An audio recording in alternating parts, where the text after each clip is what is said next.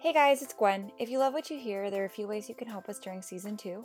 First, don't forget to subscribe to the Fresh Fiction Podcast on iTunes, Stitcher, and Google Podcasts, or any of your other favorite podcast apps. Rating, reviewing, and sharing the podcast with your friends helps us out more than you'll ever know. Sharing is caring, as they say. You can also find me on Twitter and Instagram as Reel Vixen. I'm back with a brand new episode today. It's a little bit different than our previous episodes, as you'll see.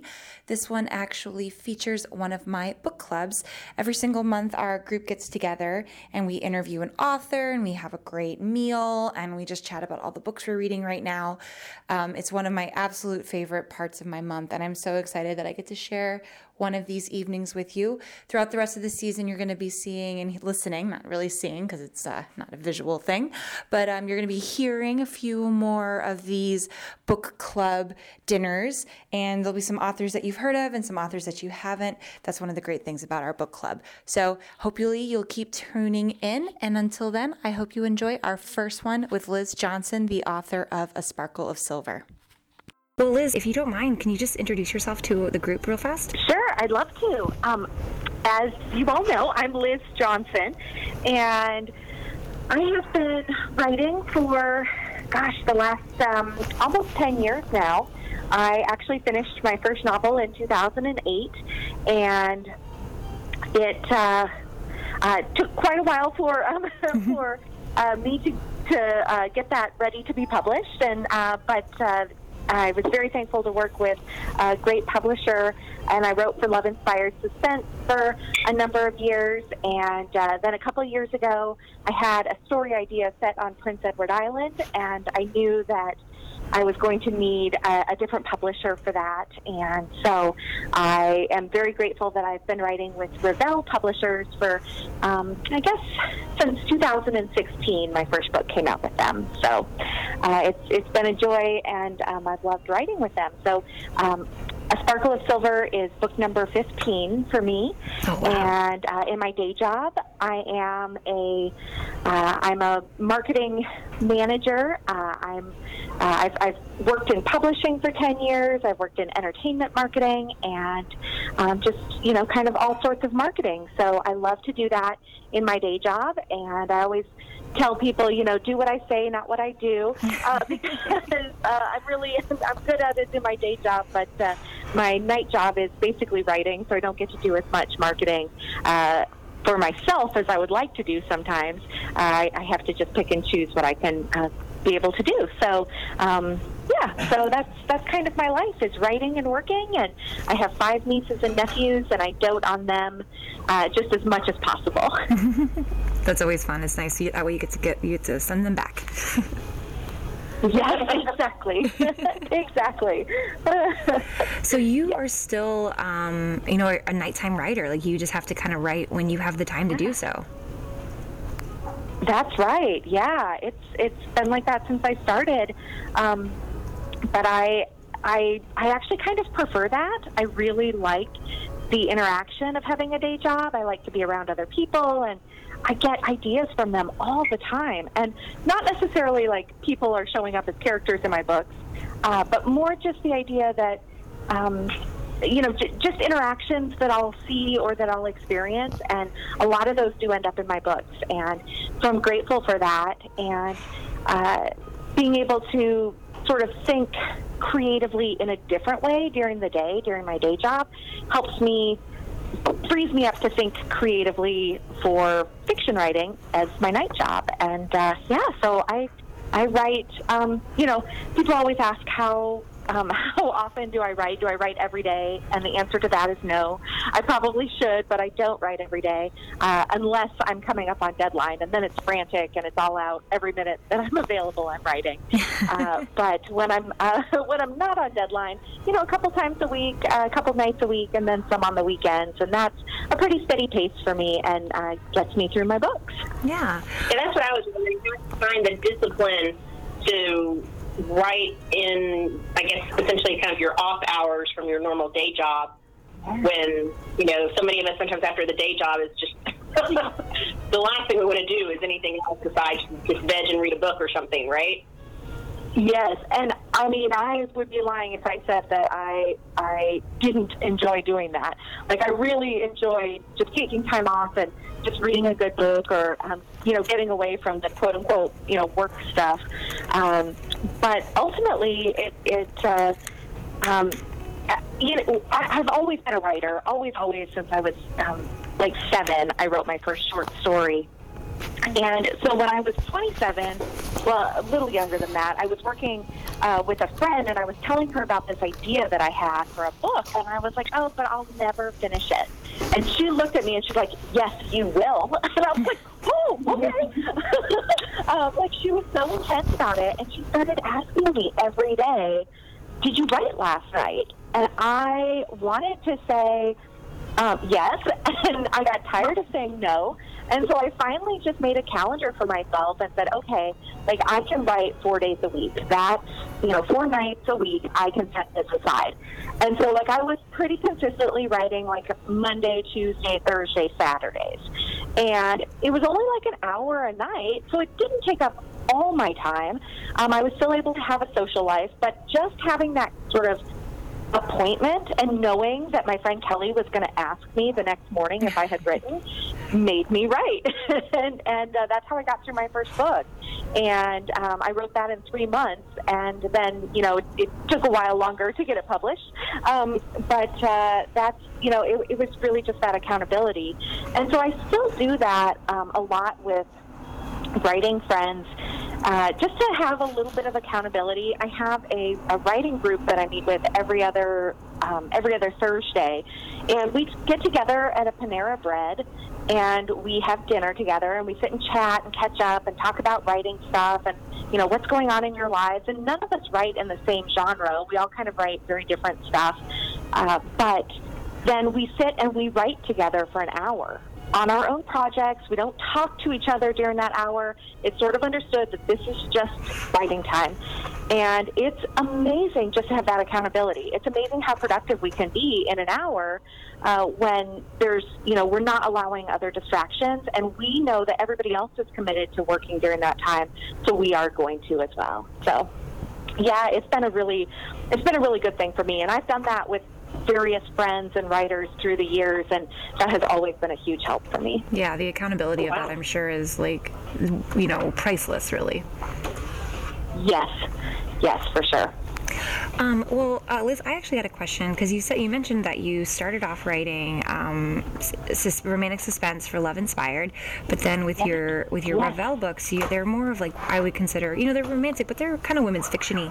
Um, I'm curious to see mm-hmm. how you made that evolution in your in your writing. Oh, um, that's that's a good question. Um, it felt very natural to me to make that transition. And I think that that's because I was working on this story for so uh, for so long. I was working on my first Prince Edward Island book. Uh, it's called The Red Door Inn, and I um, I had had Prince Edward Island stories in my mind since 2010. Mm-hmm. Uh, little side note on that little backstory.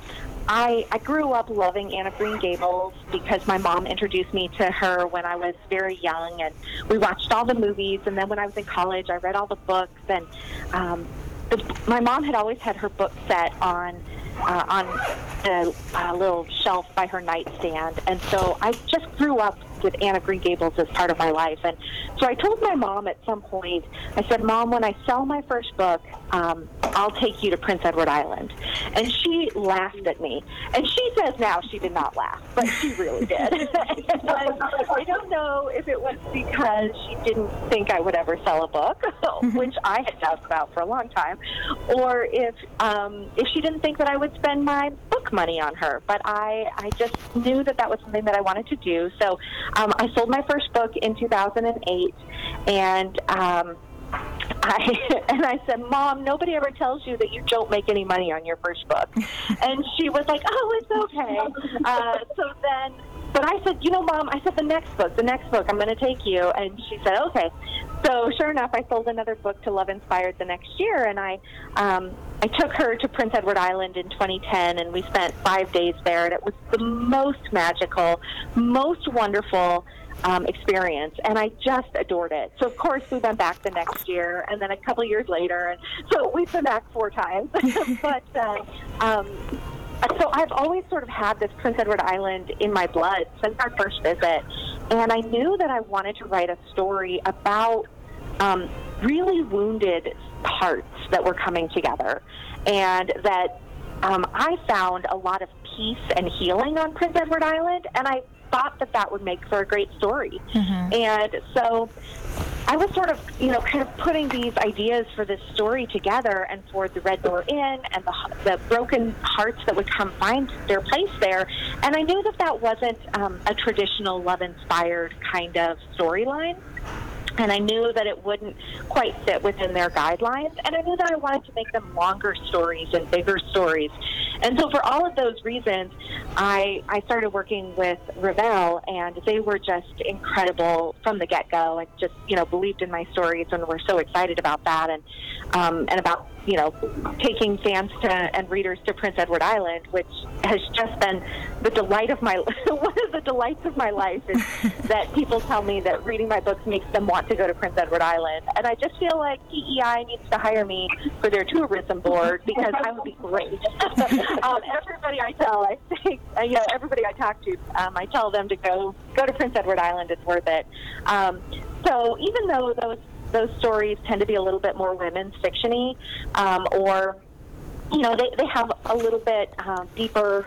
I'm going to use um, just, I guess, the word wound. Like they have deeper wounds mm. um, that the characters are dealing with. Yeah. And I think that that's sort of maybe what elevates it beyond um, what's considered a quote unquote traditional uh, romance. But, you know, I think that, that I just love romances and falling in love too. So I, I will probably never write a story that doesn't include that because I'm a hopeless romantic and I totally adore uh, when the hero and heroine get together. That's my favorite moment.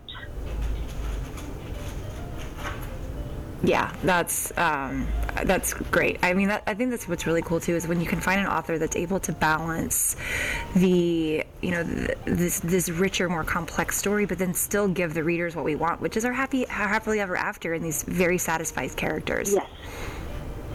Yes. Um, and then with uh, Spark of Silver, you've got our uh, Sparkle of Silver, you've actually moved us to Georgia. Um, can you talk yeah. a little bit about uh, kind of moving away from from Prince Edward Island and coming back to the States?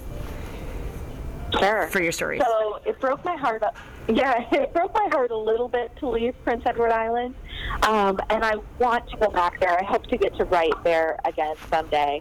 Um, but um, uh, I fell in love with Georgia a couple years ago. My aunt, who just is such an amazing aunt, and uh, we grew up being, you know, very close. And um, so a couple years ago, she and her husband were uh, traveling to St. Simons Island, Georgia. And I was living in Nashville at the time, and she called me and said, "Hey, would you like to come for a visit?" And I, I looked at it because I didn't I didn't know anything about St. Simons Island, and I looked at um, the map and I said, well, that's like a nine-hour drive. I really don't want to do that on my own. um, I said, but what if I bring my best friend? And she said, yeah, that'd be great. So my best friend and I hop in a car and we book it from Nashville to St. Simons, and we spent about four days there. And it was just such a sweet, lovely trip. And St. Simons is I felt like has a lot of similarities to Prince Edward Island, just in kind of the pace of the island or the gentleness there. Just a, um, it doesn't feel hectic or frenzied, and there, um, it, it just the rhythm and the motion of, of the water against the shores, but also um, just you know just the people were so kind and so I mean they're very southern and uh, but but very very kind and I just adored it. And so when it came time to talk about a new series with my publisher, I just said, you know, what do I, you know, where do I want to go? I, I want to go back to St. Simons Island. and uh, so they were on board with that. And um, I had, I had had this story idea for years in my back pocket, and it was always set in California because uh, in 2010, after after I took my mom to Prince Edward Island, um, I felt really guilty that we didn't take my dad. I felt like really guilty. I was like, oh no. And my dad was cool about it, but at the same time, I thought, you know, I. Um, I should do something with him. And I was going to Monterey, California for a writers conference. And so I called my dad and said, Hey, what if you come spend a couple days with me after the conference? We'll go to the aquarium. We'll, you know, go wherever and, and we'll hang out in California for a couple days. And he said, Oh, that'd be great. So he said the only thing he really wanted to do was he wanted to go to Hearst Castle. And I don't know if, if you all are familiar with Hearst Castle. It's right on the coast uh, near um, San Simeon, California, uh, kind of near Big Sur, San Luis Obispo area. And uh, it's this giant castle that William Randolph Hearst built in the 1920s and 30s. And so we went on this night tour, and it was fascinating. I mean, it's so opulent. There's so much money just poured into this building. Um, I mean, they have a swimming pool that has gold swimming pool tiles, That's like insane. gold tiles on the bottom of the swimming pool. And I'm just scratching my head, going, "Who does that? Like, who has that kind of money?" It was just so outside my realm of reality. Um, this giant estate. But I immediately had a story idea. I immediately was like, "We could tell a story here." And so that was kind of an idea that I had just been sitting in my pocket for a couple of years. And then when it came time to think about a new series, I wanted to go back and tell that story. And then I got really excited thinking about getting to tell it, kind of relocated to Georgia, but we still have this giant mansion, this chateau that is you know, just filled with the opulence of um, the late 1920s. And when, you know, money was just sort of flowing and people didn't believe that anything bad could ever happen. And, um, you know, nobody ever saw the stock market crash coming. But right before that, you know, how were they living in the midst of prohibition? These are men who didn't even care about that. Like they always had liquor flowing and they always had, you know, certain things going on. And um, and they believed that they were sort of above the rules of, of society and of morality. And so I really wanted to tell that story, but at the same time, tell it from a, a modern day perspective. And a woman who is looking at um, her family's history and saying, you know, what did her great grandmother experience 90 years ago? And so that was just for me, that was so much fun to get to explore again St. Simons Island, but then also this um, this idea that I had had with my dad all those years ago. Yeah, it's and I love also like the the little bit of the mystery in there as Millie is trying to figure out just exactly how her heritage ties back to this place, and I think that that was really it's just such a fun sort of it goes back to what you were saying the complexity of the characters. Yes, yes. I um, I really, yeah, I, I loved that part with Millie, and um, people often ask me what surprised me about writing this book, and uh, the funny thing is that uh, that's what surprised me was. Uh, the, way that the relationships all worked out at the end, I didn't see that coming. I didn't really know how I was going to end it. I didn't know. Um, I didn't know if they were going to find the treasure. I didn't know if they were going to, um, you know, if Millie was going to be able to find her her history. I didn't know any of that or how any of it was going to play out. And so, actually, in the process of writing it, um, basically, I got to the end and was like, well, something's got to happen. and then it all just flowed out and it, it came together, and I was so pleasantly surprised with how well everything fit. Um, that was a real gift to me. Yeah, it's yeah that, that it pays off really well. Um, well, Liz, we only have uh, we like to keep you just for about uh, 30 minutes, but I wanted to make sure that we had a chance to hear what you are currently watching, reading, and listening to right now because we're always looking for new recommendations. Yeah. Okay. So let's see. Um, I am uh, currently watching. What am I current? Currently, I'm watching a whole lot of Hallmark movies, Hallmark Christmas movies. I don't know if there are other fans there, but I can't get enough of them. So I, I'm like probably getting one a day in at least. Um, let's see. I am. Uh, I'm listening to a whole lot of Queen. I just went saw Bohemian Rhapsody, the Freddie Mercury biopic, and um, I yeah, so it, it got me hooked on Queen music again, and so I'm, I'm listening to a lot of that. And um, what am I currently reading right now? I just started.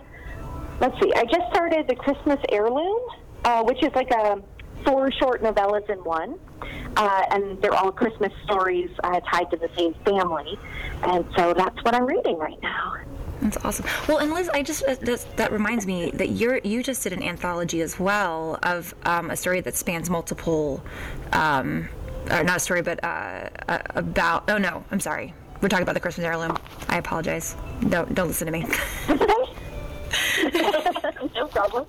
There's another Liz Johnson out there that's not named Liz Johnson that is uh, disguised as you. I apologize. Um, well, Liz, oh no, that's oh that's so fun. Well, I should read her stuff.